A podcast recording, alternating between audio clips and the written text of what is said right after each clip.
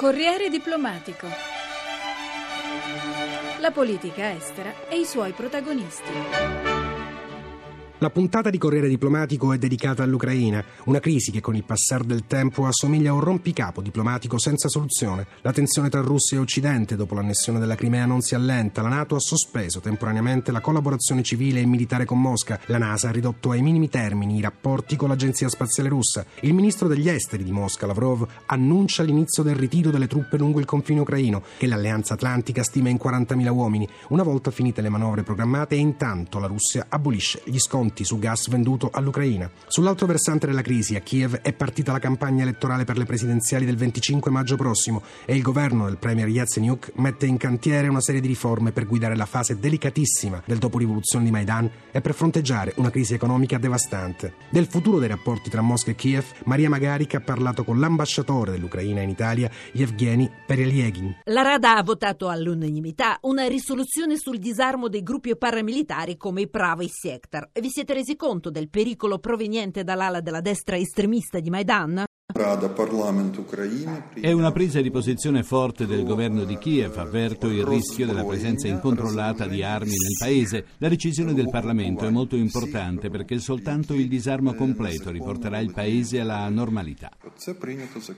Che conseguenza avrà per l'economia ucraina la decisione di Gazprom di aumentare di oltre un terzo il prezzo del gas destinato a Kiev? Il prezzo del gas aumenterà del 50% per gli ucraini in violazione degli accordi firmati. Il governo cercherà di difendere le fasce più deboli della popolazione, famiglie numerose, pensionati, cittadini con un salario minimo. La situazione è difficile, ne siamo consapevoli. Non potremo adeguare gli stipendi al livello dell'inflazione. Dobbiamo tagliare drasticamente la spesa pubblica. Mi rendo conto che sono misure impopolari, ma questo è il prezzo per la nostra libertà.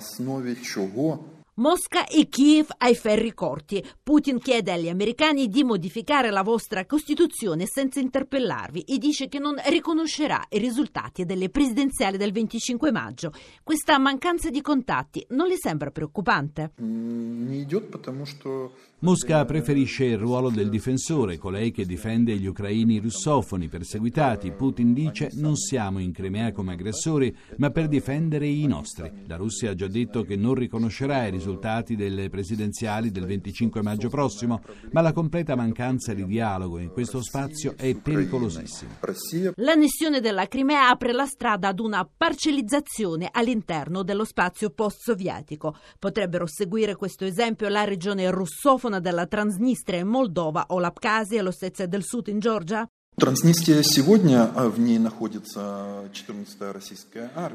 Sì, la situazione è pericolosa. In Transnistria è presente il 14 Corpo d'Armata di Mosca. Nonostante tutte le indicazioni dell'OSCE e le proteste della Moldova, la Russia non ha mai ritirato le proprie truppe da quelle regioni. E così come in Abkhazia e in Ossetia del Sud, queste terre sono i potenziali focolai per gli stati indipendenti come la Moldova e la Georgia. La Russia è colpita dalla sindrome di accerchiamento invecchiamento, ho studiato in Russia, ho tanti amici russi. Per fortuna a Mosca circa 50.000 persone coraggiose sono scese in piazza per protestare contro l'annessione della Crimea. Ai russi dico solo rispettate la nostra scelta europea, fateci seguire la nostra strada. Ambasciatore, la questione del federalismo e dell'abolizione del russo come seconda lingua ufficiale. Lo volete davvero il federalismo? E poi è vero che in Ucraina non si può più parlare il russo? Al federalismo dico di no. Penso che sia necessario dare più autonomia alla regione. L'Ucraina non ha soltanto due anime, ne ha ben cinque. Ci sono gli ebrei, i tatari della Crimea, e altre minoranze. Yanukovych ha creato un sistema nel quale i consigli regionali venivano scelti direttamente dagli elettori, ma i governatori erano nominati dal governo centrale di Kiev. Questo ha portato alla paralisi delle autonomie locali. Cambieremo questo sistema. Per la lingua russa non ci sono problemi. Questa intervista l'abbiamo cominciata in ucraino e poi abbiamo parlato anche in russo. Vede, se lei va a Leopoli e parla russo non ha problemi. Anzi, noi organizziamo le gite per tanti giovani russofoni nell'Ucraina occidentale per farla conoscere meglio. Vogliamo andare avanti tutti insieme verso l'Europa. L'Europa si interroga sul cambiamento di equilibri nel continente dopo l'occupazione della Crimea e la pressione di Mosca su Kiev. Va valuta la profondità della frattura tra est e ovest, studia la messa a punto di una nuova strategia per fronteggiare la sfida del Cremlino. Domande e riflessioni che hanno animato la due giorni di confronto organizzata dall'Aspen Institute Italia a Roma. Marta Rassù è il direttore della rivista Spenia, legata al think tank di politica estera. Le abbiamo chiesto come sono mutate le relazioni tra la Russia e l'Occidente dopo l'esplosione della crisi in Ucraina. Con eh, la crisi ucraina e con l'annessione della Crimea alla Russia è, è di fatto finito quello che abbiamo definito l'ordine post-guerra fredda, cioè tutto un periodo della politica europea e dei rapporti fra eh, la Nato e la Russia, fra l'Europa e la Russia che era in vigore dal 1991, dal collasso dell'Unione Sovietica. Il punto è che si è anche rotta la fiducia fra le due parti, quindi qualunque proposta di mediazione è oggi difficile da concepire. Io credo che la Nato tenderà a dare delle rassicurazioni, naturalmente ai paesi che fanno parte della Nato, ma anche ai paesi della partnership per la Nato, ma il punto è di vedere quanto saranno effettivamente credibili. you.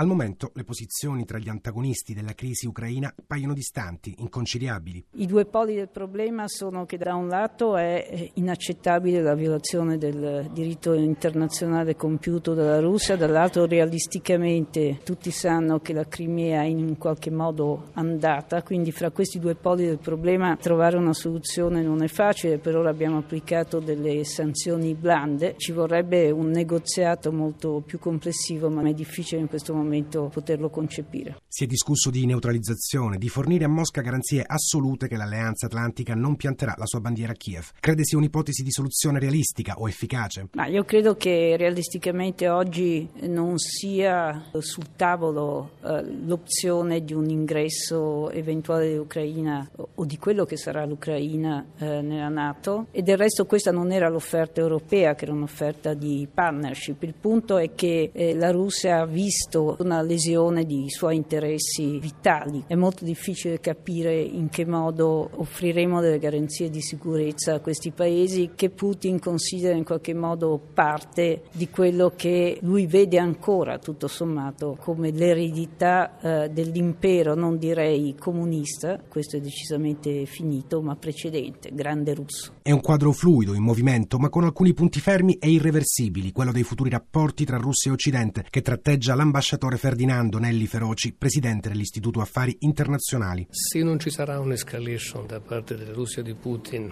con uh, ulteriori forme di intervento, non voglio nemmeno pensare a interventi militari nell'Ucraina, sull'Ucraina, noi dovremo accomodarci ad un rapporto che sarà fragile, controverso, difficile da gestire ma inevitabile, perché noi abbiamo bisogno della Russia, così come la Russia ha bisogno dell'Europa. Questo vale non solo per le forniture energetiche, vale per le relazioni finanziarie, vale per i rapporti economici. La presa della Crimea è un reale successo per il Cremlino e non semplicemente il tentativo di salvare il salvabile dopo la caduta di Yanukovych a Kiev. Sicuramente dal punto di vista russo l'annessione della Crimea è una grossa vittoria. Probabilmente sono stati commessi degli errori anche da parte occidentale che hanno reso possibile questa vittoria. Posso aggiungere che da un punto di vista dei principi l'Occidente non può accettare l'annessione della Russia perché questo è una violazione di confini internazionali, ma è un'espressione di fatto con la quale dovremo abituarci a convivere. A suo giudizio, quale sarà la probabile traiettoria della politica estera russa? Credo di interpretare i segnali che vengono da Mosca nel senso del desiderio di trovare una soluzione negoziata con l'Occidente e questo comporta come precondizione che non ci siano escalation ulteriori da parte della Russia di Putin nei confronti dell'Ucraina. È molto verosimile che Putin voglia delle garanzie su sui futuri assetti interni, sui futuri assetti costituzionali che si andranno a sviluppare in Ucraina come risultato delle elezioni. Oggi l'atteggiamento della Russia è così assertivo perché dopo la fine dell'Unione Sovietica è stato a lungo remissivo? Probabilmente sì, probabilmente l'Occidente non ha capito bene che c'erano certe sensibilità russe che non era il caso di sollecitare o di stimolare. Questa minaccia, rischio, promessa di far aderire alla Nato paesi che la Russia considera come vitali per la propria sicurezza, pensa alla Georgia prima, l'Ucraina, in qualche modo ha insospettito la Russia di Putin. C'è sicuramente un forte spirito nazionalista di cui l'Occidente deve tener conto nella Russia di Putin oggi. La pressione russa sull'Ucraina ha riportato alla ribalta un protagonista internazionale che sembrava sul punto di essere declassato a rango di comparsa, l'Alleanza Atlantica, e l'analisi del professor Carlo Jean, presidente del Centro Studi di Geopolitica Economica di Roma. La Nato è stata rivitalizzata un pochettino dall'annessione della Crimea, dalle minacce eh, agli stati baltici dalle minacce all'Ucraina e in un certo senso